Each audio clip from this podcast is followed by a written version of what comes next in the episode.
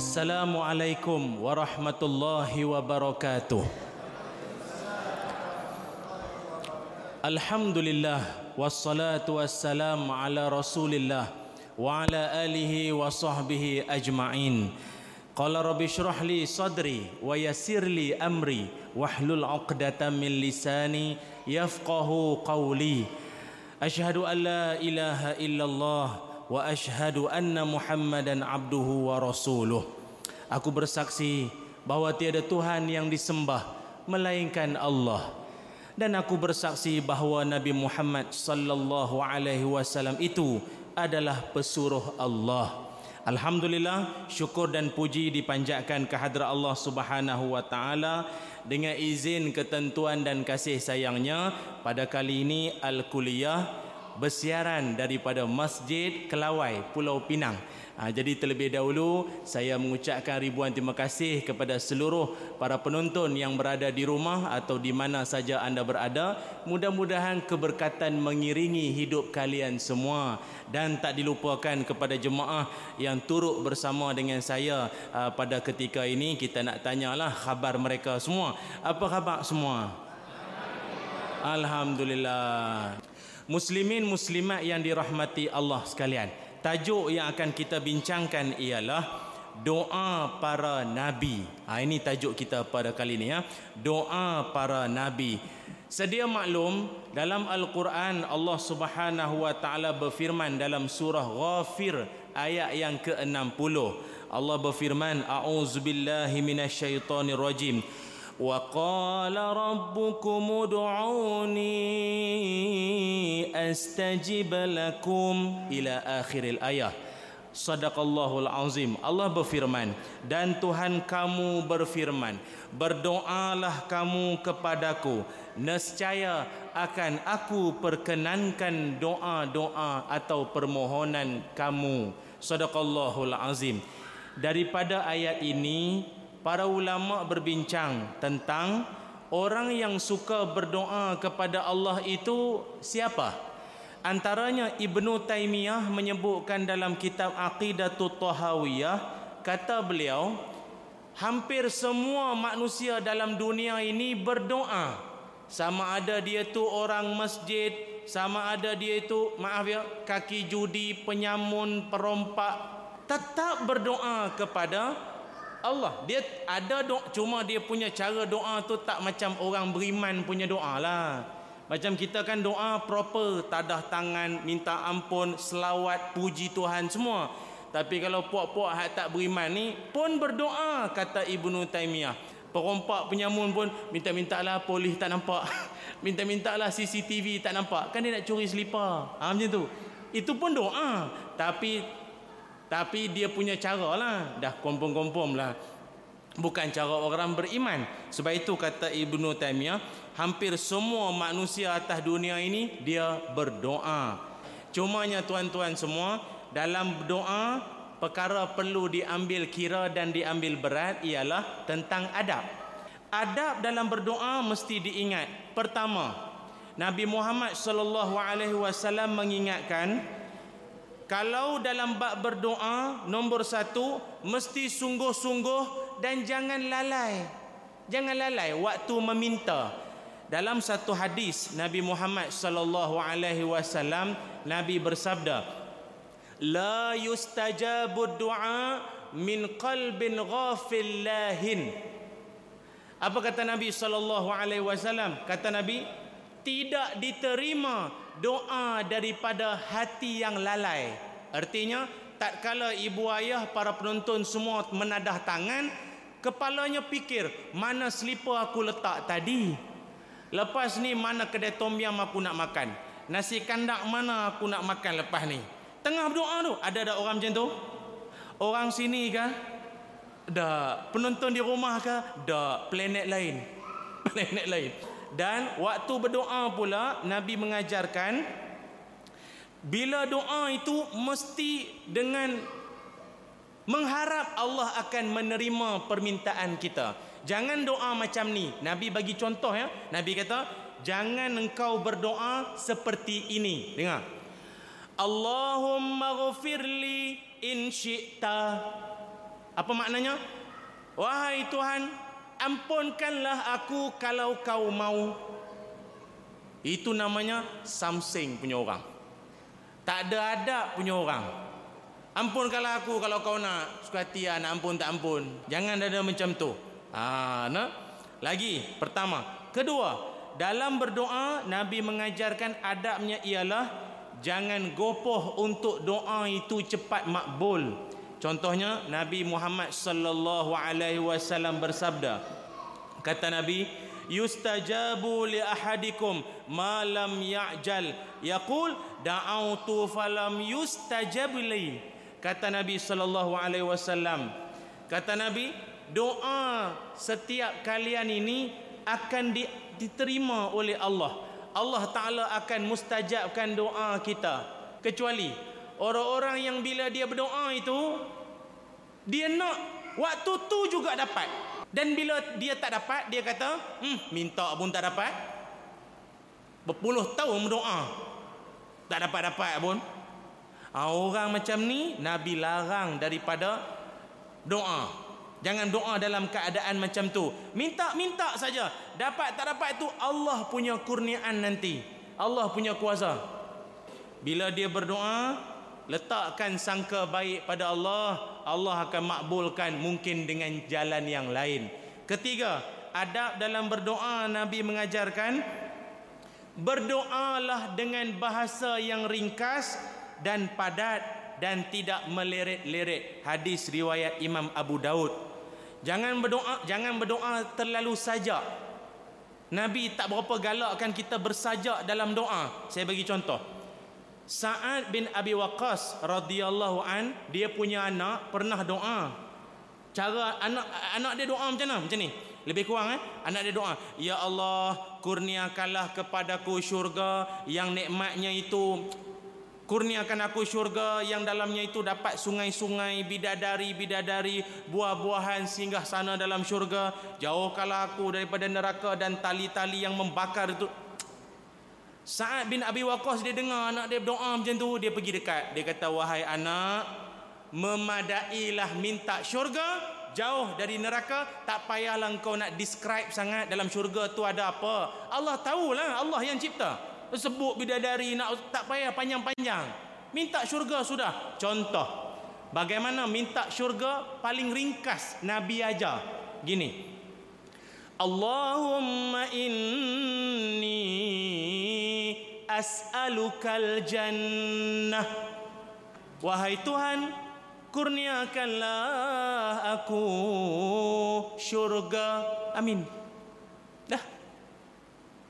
Ha, nampak nampak. Kan ringkas tu. Tak kita faham setengah keadaan mungkin ada macam qiyamul solat tengah malam perlu jugalah panjang-panjang doa tu nak mendatangkan insaf sedih menangis semua. Ha, tapi dalam keadaan-keadaan yang lain ringkas padat sampai maksud sudah. Itu tiga adab. Banyak lagi adab lah cuma saya nak pesankan. Cuma tuan-tuan yang dirahmati Allah, dalam kebanyakan doa-doa yang paling baik untuk kita teladani tak lain tak bukan ialah doa-doa yang pernah dititipkan atau pernah diungkapkan oleh para nabi-nabi Allah. Semuanya terakam di dalam Al-Quran.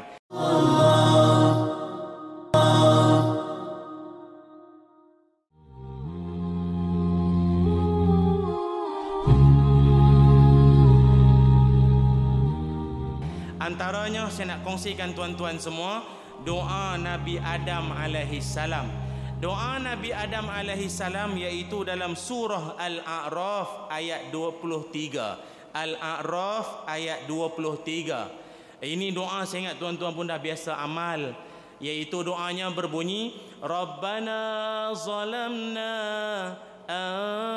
أنفسنا وإن لم تغفر لنا وترحمنا لنكونن من الخاسرين itu kan doa Nabi Adam alaihi salam minta ampun pada Allah Subhanahu wa taala. Dan kisahnya pun mungkin tuan-tuan dah sedia maklum. Ketika mana Allah melarang daripada Nabi Adam itu la taqrabu hazihi syajarah. Eh Adam eh Hawa jangan pergi dekat ini pokok dan buahnya pun jangan dimakan. Jangan. Lalu Nabi Adam dan Hawa telah pun melakukan perkara yang dilarang itu akhirnya mereka pun bertaubat kepada Allah Subhanahu wa taala. Sebab itu tuan-tuan perkara perlu diingat kelemahan manusia salah satunya ialah bab makan. Oh manusia ni bab itu nenek moyang kita ni pun dah tunjuk dah pengajaran. Bab makan ni manusia lemah sikit. Bab lain dia boleh bawa bincang bab makan ni dia lemah sikit. Sebab tu orang tua-tua selalu berpesan peluh berkira makan berselera bila makan bersimbah peluh bila kerja asyik mengeluh. Pucuk lebah gading gajah kerja segan makan gagah. Kerja malas makan gagah. Ini dipesankan. Sebab itu Nabi Adam dia berdoa pada Allah ataupun minta ampun pada Allah. Ulama juga mencadangkan kalau ibu-ibu ayah-ayah para penonton di rumah juga kalau semayang solat sunat taubat perbanyakkanlah baca doa ini. Rabbana zalamna anfusana. Sampai habis. Ataupun surah al-a'raf ayat 23 lagi doa Nabi Musa alaihi salam. Doa Nabi Musa alaihi salam ini juga mungkin ibu-ibu ayah-ayah jarang-jarang dengar ni doa ni. Tapi dia punya maksud pengertiannya juga ialah minta ampun pada Allah. Yaitu doanya Rabbi inni zalamtu nafsi faghfir li. Ila akhiril ayah. Itu pada surah al-qasas ayat ke-16. Apa sejarahnya? Kalau tadi Nabi Adam melanggar apa yang Allah Taala perintahkan tapi Nabi Musa ni apa cer? Apa ceritanya? Gini ceritanya. Nabi Musa alaihi salam tuan-tuan semua sedia maklum dia badan tubuhnya tegak sadarlah orang orang sekarang kata. Satu ketika dua orang sedang bergaduh. Siapakah dua orang itu? Seorang daripada Bani Israel iaitu keturunan Nabi Musa juga. Seorang lagi daripada bangsa Qibti. Qibti ni puak-puak Firaun lah. Keturunan geng-geng itulah Qibti dua. Bani Israel dengan Qibti. Dua-dua ni bergaduh, tumbuk. Ditakdirkan Allah Nabi Musa lalu waktu tu. Dia lalu di kawasan tu. Jadi yang laki-laki Bani Israel ni minta tolong. Eh Musa, tolong, tolong, tolong. Ni, eh, aku kena tumbuk ni. Tolong, tolong, tolong. Jadi Nabi Musa alaihi salam niatnya nak tolong apa kita panggil meleraikan pergaduhan tu nak mendamai mendamai jangan jangan gaduh jangan gaduh nak mendamaikan tapi apa jadi apa jadi? Nabi Musa ni nak mendamaikan menenangkan. Jangan gaduh-gaduh jangan bertendang jangan bergaduh. Akhirnya Allah Taala rakamkan dalam surah Al-Qasas ayat yang ke-15 kata Allah fawakazahu Musa faqada alaih. Nabi Musa menumbuk orang itu TKO jatuh berdebat meninggal. Nabi Musa niat nak bunuh ke tidak Nabi Musa tak niat nak bunuh. Tapi orang kuat kan dia tahan jadi tertumbuk. Bayangkanlah kalau dengan niat. Pecah kepala orang tua tu. Tapi tanpa niat tanpa niat.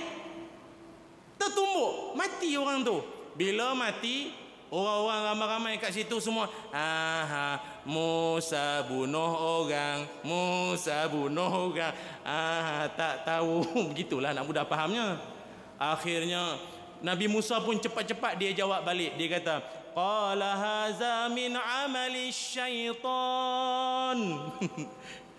Nabi Musa kata Eh nanti nanti nanti Ini setan yang buat ni Bukan aku. Setan ni, setan setan kacau tadi ni. Ha, bukan aku. Ini semua setan punya kerja. Dalam dunia kan banyak orang macam tu. Bila dia buat benda tak betul, menyalahkan setan.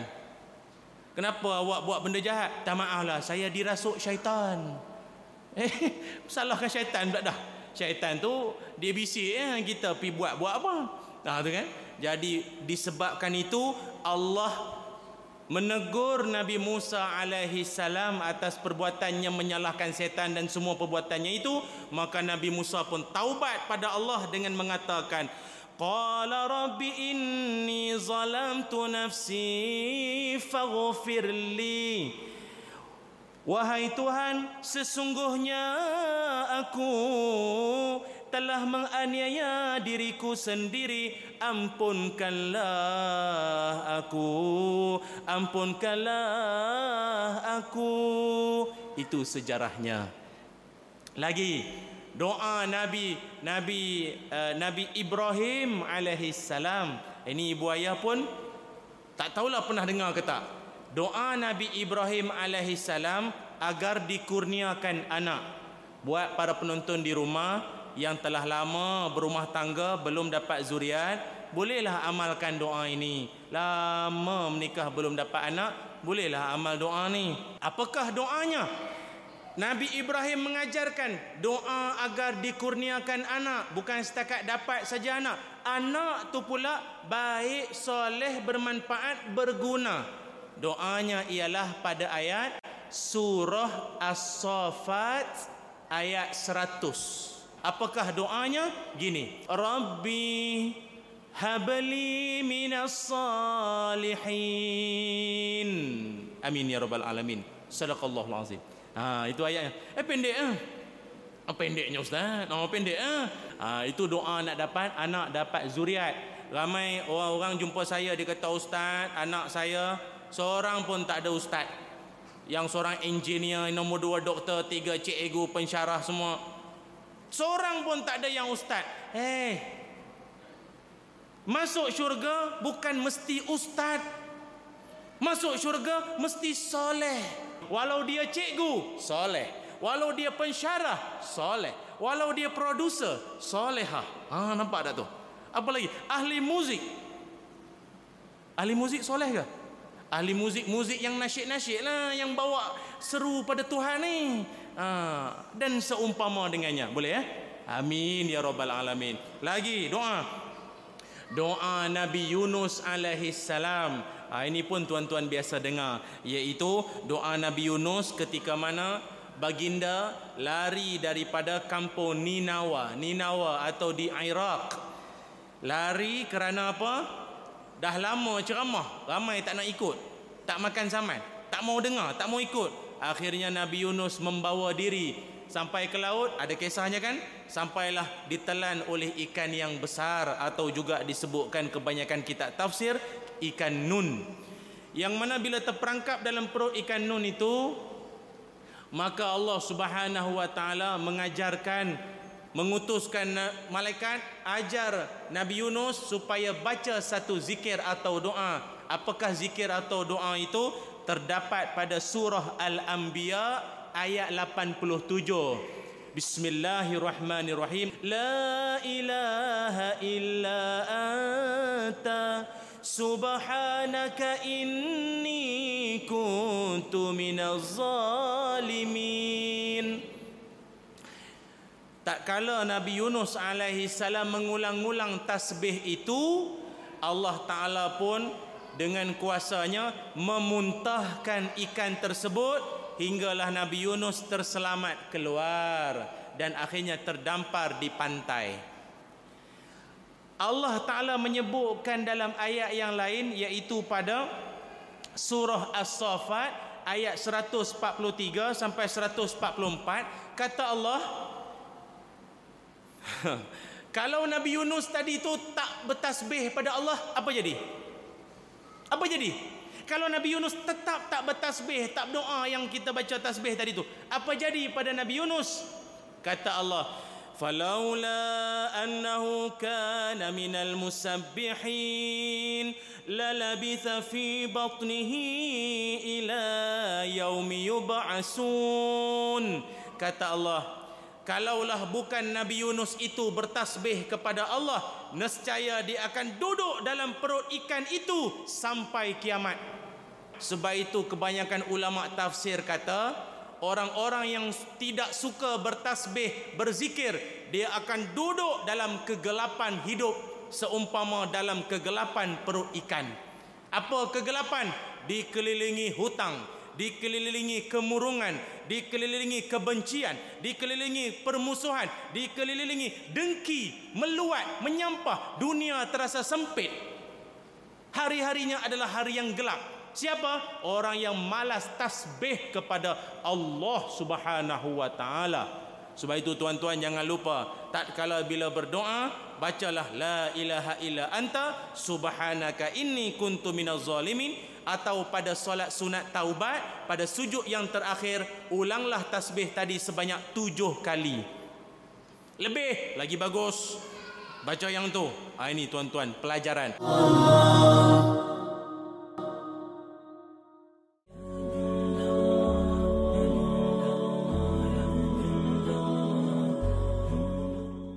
Ini pun satu juga yang tuan-tuan pun saya ingat tak pernah dengar. Nabi Nuh alaihi salam. Nabi Nuh alaihi salam, tuan-tuan pun tahu Allah Subhanahu wa taala menurunkan banjir besar kepada Nabi Nuh alaihi salam. Nabi Nuh dia dakwah 950 tahun. Lama dia ceramah. Yang ikut berapa ramai? Yang ikut berapa ramai? Ada setengah ulama kata 100 orang ada ulama kata 60 orang, ada ulama kata 30 orang, ada ulama kata 8 orang. Habis ustaz yang naik kapal tu kan ramai. Hei. Yang ramai itu bukannya semua orang. Kan dia ambil berpasang-pasangan naik naik bahtera tu. Bukan semua orang. Orang tak ramai mana pun binatang ramai. Jadi tak ramai yang ikut. Akhirnya Nabi Nuh alaihi salam berdoa kepada Allah Subhanahu wa taala dengan doanya Rabbi la tazar 'alal ardi minal kafirin dayyara Wahai Tuhanku, jangan engkau tinggalkan di atas muka bumi ini puak-puak yang engkar kepadamu. Kasih habis semua. Clean. Kasih habis semua yang puak-puak engkar ni semua. Sebab itulah tuan-tuan semua disebabkan doa Nabi Nuh alaihi salam ini nanti di padang mahsyar Nabi Nuh tidak dapat nak membantu kita semua dalam usaha memberi syafaat. Sebab apa tuan-tuan? Bila mana semua umat manusia menuju kepada setiap nabi-nabi. Nabi-nabi berapa ramai? Nabi-Nabi Allah berapa ramai? 124 ribu orang. Rasul 314 orang. Seorang demi seorang demi seorang demi seorang kita pergi minta tolong bagi syafaat. Minta tolong bagi syafaat. Mula-mula manusia meluru ke arah Nabi Adam alaihi salam apa kata Nabi Adam alaihissalam waktu itu? Dia kata, nafsi, nafsi. Hari ini masing-masing ah, masing-masing. Aku, aku, korang-korang lah. Aku tak boleh nak tolong. Sebab dia kata apa? Apa dia dia kata?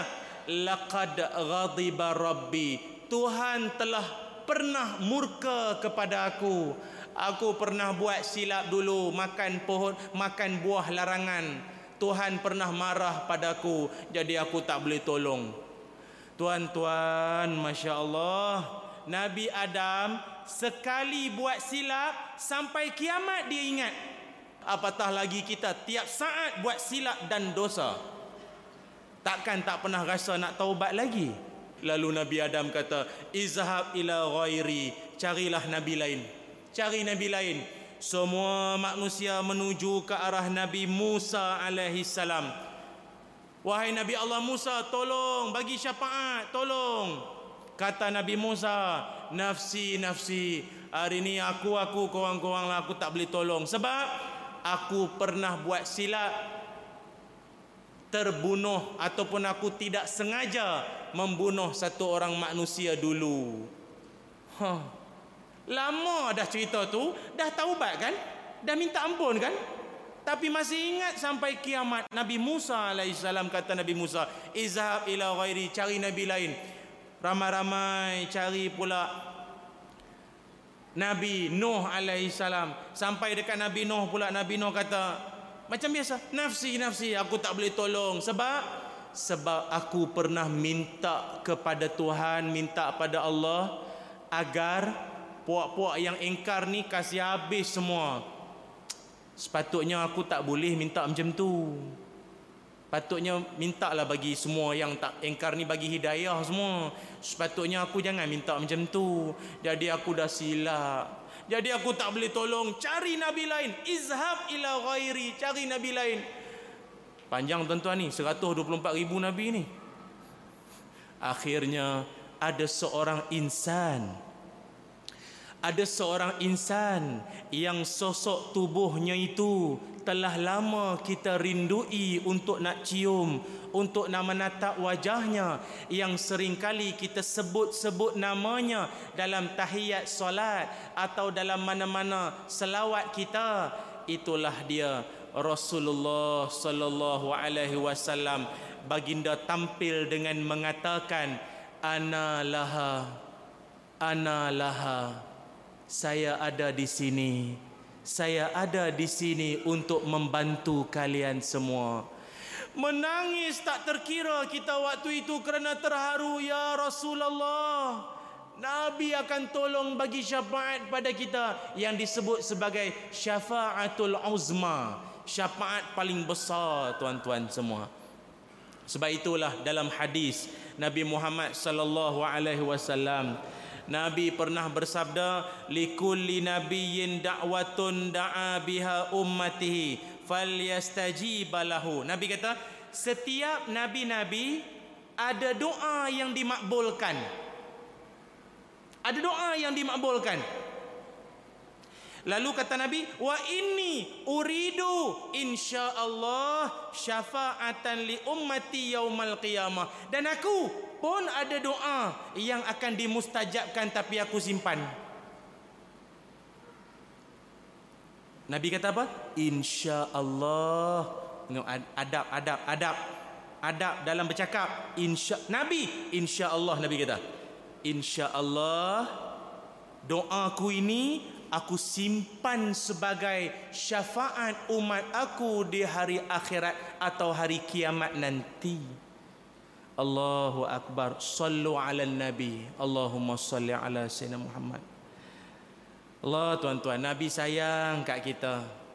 Nabi sayang kat kita tuan-tuan. Sebab itu tak kalau bila kita dengar saja tentang Nabi, mesti timbul rasa kerinduan dalam hati kita. Ya Rasulullah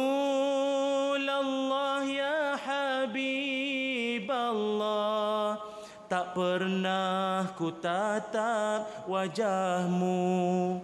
Ya Rasulullah ya Habib Allah Kami rindu padamu. Tuh.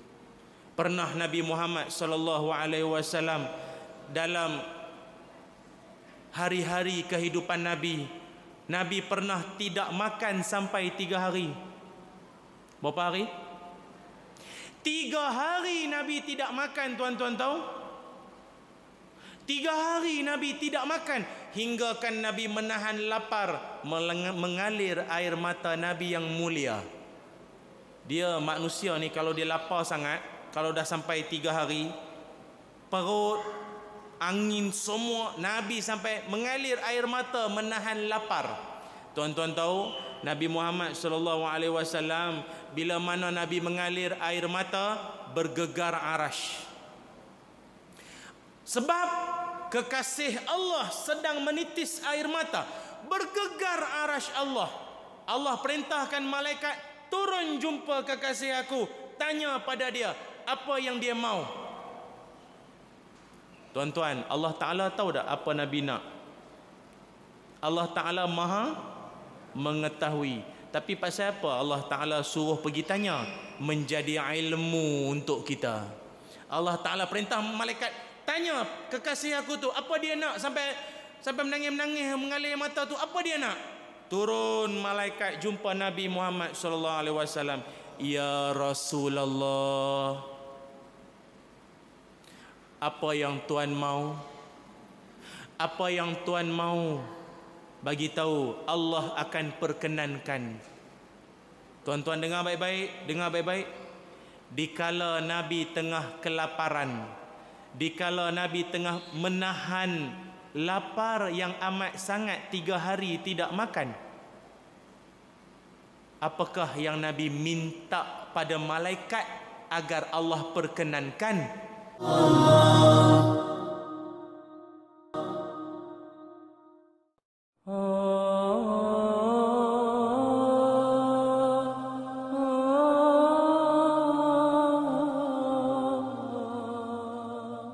Nabi minta pada malaikat dengan menyatakan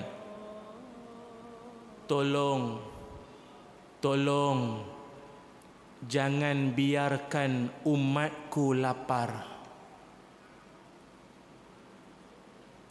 Kata Nabi Muhammad sallallahu alaihi wasallam Nabi tuan-tuan Nabi kalau nak minta seluruh gunung-gunung yang ada di atas permukaan bumi ini bertukar menjadi emas pun boleh. Segala lautan yang ada bertukar menjadi perak dan emas pun boleh. Tapi tidak itu yang Nabi mahukan umat di akhir zaman atau umat kesayangannya ini menjadi keutamaan dalam hati Nabi. Dalam masjid ni tak ada seorang pun. Dalam semua yang menonton al-kuliah pada ketika ini. Tak ada seorang pun yang pernah bertemu Rasulullah sallallahu alaihi wasallam. Tak ada seorang pun di kalangan kita yang pernah bertemu Nabi tapi cinta kita telah pun bertemu sejak sekian lama 1400 tahun yang lalu. Nabi telah mencintai kita sebelum kita lahir. Itulah saya kira seagung-agung doa kalau kita pernah dengar ada seorang ibu doakan anak dia. Kalau kita pernah dengar seorang imam mendoakan makmumnya. Itu biasa. Sebab kita selalu bertemu. Pertautan hati memang telah ada. Tapi Nabi kita pun tak pernah jumpa. Nabi pun tak pernah jumpa kita. Tapi sayangnya telah sampai ke hati-hati kita. Sejak sekian lama. Sallallahu alaihi wasallam. Tu Nabi tuan-tuan. Sebab itu saya nak kongsi dengan tuan-tuan semua. Nabi Muhammad sallallahu alaihi wasallam kelak nanti di hari akhirat Nabi akan memberikan syafaat kepada umat-umatnya dan bentuk-bentuk syafaat itu ada empat. Empat bentuk syafaat Nabi Muhammad sallallahu alaihi wasallam. Pertama, bentuk syafaat Nabi ialah yang pertama Nabi Muhammad sallallahu alaihi wasallam boleh pilih siapa-siapa di kalangan umatnya masuk syurga tanpa hisap. Kedua, Nabi Muhammad sallallahu alaihi wasallam juga kalau ada orang-orang yang memang telah confirm muktamad masuk neraka Nabi Muhammad sallallahu alaihi wasallam boleh pilih siapa-siapa ahli neraka untuk dikeluarkan masuk dalam syurga. Syafaat kedua. Syafaat ketiga Nabi Muhammad sallallahu alaihi wasallam juga kalau ada orang yang tengah kena azab dipatuk dengan ular disengat dengan kala jengking. Nabi boleh minta pada Allah supaya orang yang tengah kena azab itu dikeluarkan dia daripada azab atau diselamatkan dia daripada azab itu. Syafaat nombor tiga.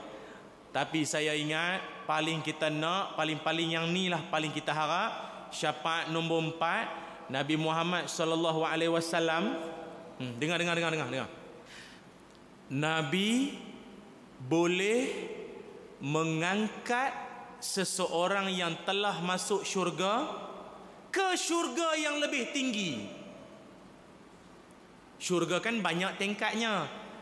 Ada syurga khuldi, ada syurga maqamul amin, ada syurga darul muqamah, darus salam, jannatul ma'wa, jannatul adenin, jannatul firdaus. Ah, yang syurga tingkat bawah Nabi boleh upgrade lah.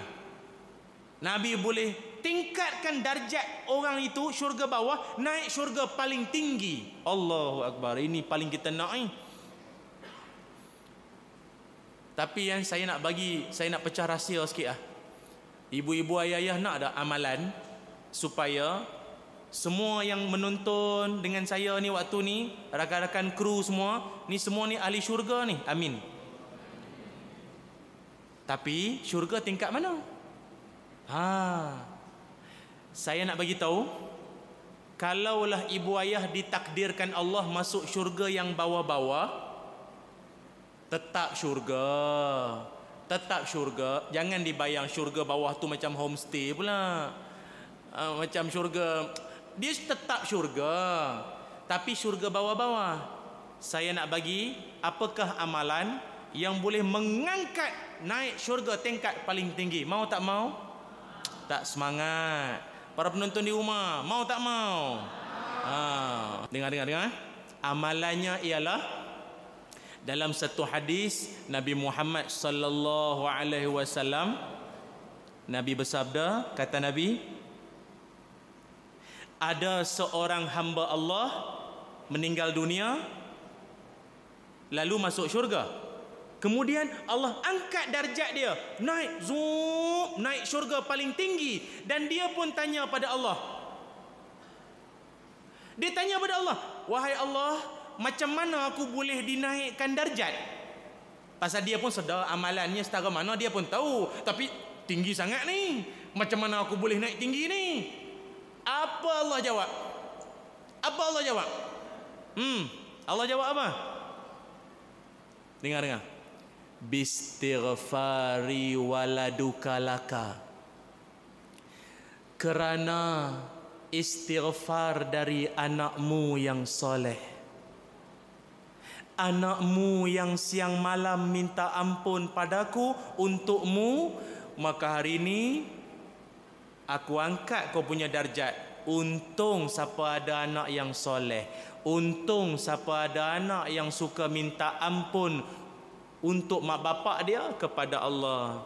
Allahumma ghafirli zunubi wali walidayya warhamhuma kama rabbayani saghira. Minta ampunlah untuk mak bapak tuan-tuan. Mungkin ada yang telah meninggal dunia kan? Mungkin ada yang mak bapak dah tak ada kan?